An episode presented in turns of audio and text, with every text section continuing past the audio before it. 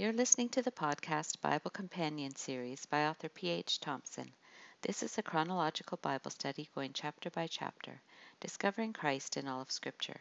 This is Job chapter 26, verses 1 through 14. Job contrasts man's frailty and God's majesty. The accusatory speeches of Job's three friends have thankfully ended. Now Job begins his final rebuttal of all three of them, which will take up six chapters. It's as if he speaks just so his friends don't start again.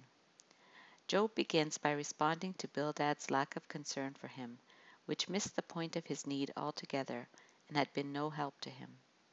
Their theological and rational reasoning has not helped him, saved him, counseled him, nor offered sound advice or insight to him. He sarcastically praises them. He also wondered at the source of their inspired words. Then Job replied, how have you helped the powerless? How have you saved the arm that is feeble? What advice you have offered to one without wisdom, and what great insight you have displayed. Who has helped you utter these words, and whose spirit spoke from your mouth? They had no grasp of how to comfort a suffering soul.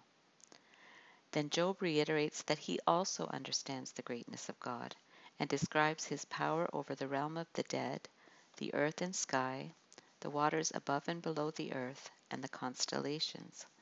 Some verses are worth drawing attention to.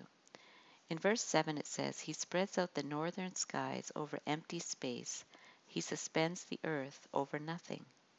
The idea of spreading out the sky is seen in 9 8 and 37 18.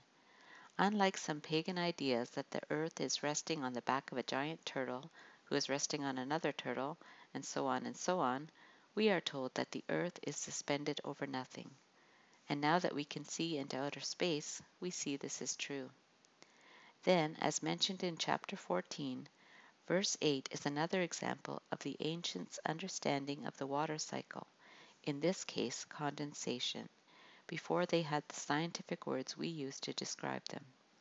He wraps up the waters in his clouds, yet the clouds do not burst under their weight. Then, in a beautifully poetic statement, Job reminds his friends that they were just playing on the seashore of a vast ocean. And these are but the outer fringe of his works. How faint the whisper we hear of him! Who then can understand the thunder of his power? Scarlet threads. So, what scarlet threads or hints of Jesus Christ or an application to the gospel do we find in this chapter? Job's friends didn't know how to comfort him. Thankfully, God does. In Isaiah 1:18 he says, "Come now, let us settle the matter," says the Lord. "Though your sins are like scarlet, they shall be as white as snow; though they are red as crimson, they shall be like wool." And Jesus says, "Come to me, all you who are weary and burdened, and I will give you rest. Take my yoke upon you and learn from me, for I am gentle and humble in heart, and you will find rest for your souls.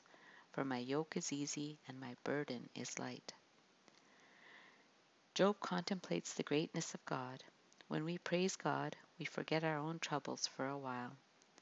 You've been listening to the podcast Bible Companion series by author P.H. Thompson. If you enjoyed this podcast, please subscribe and comment. Continue listening for Job chapter 27.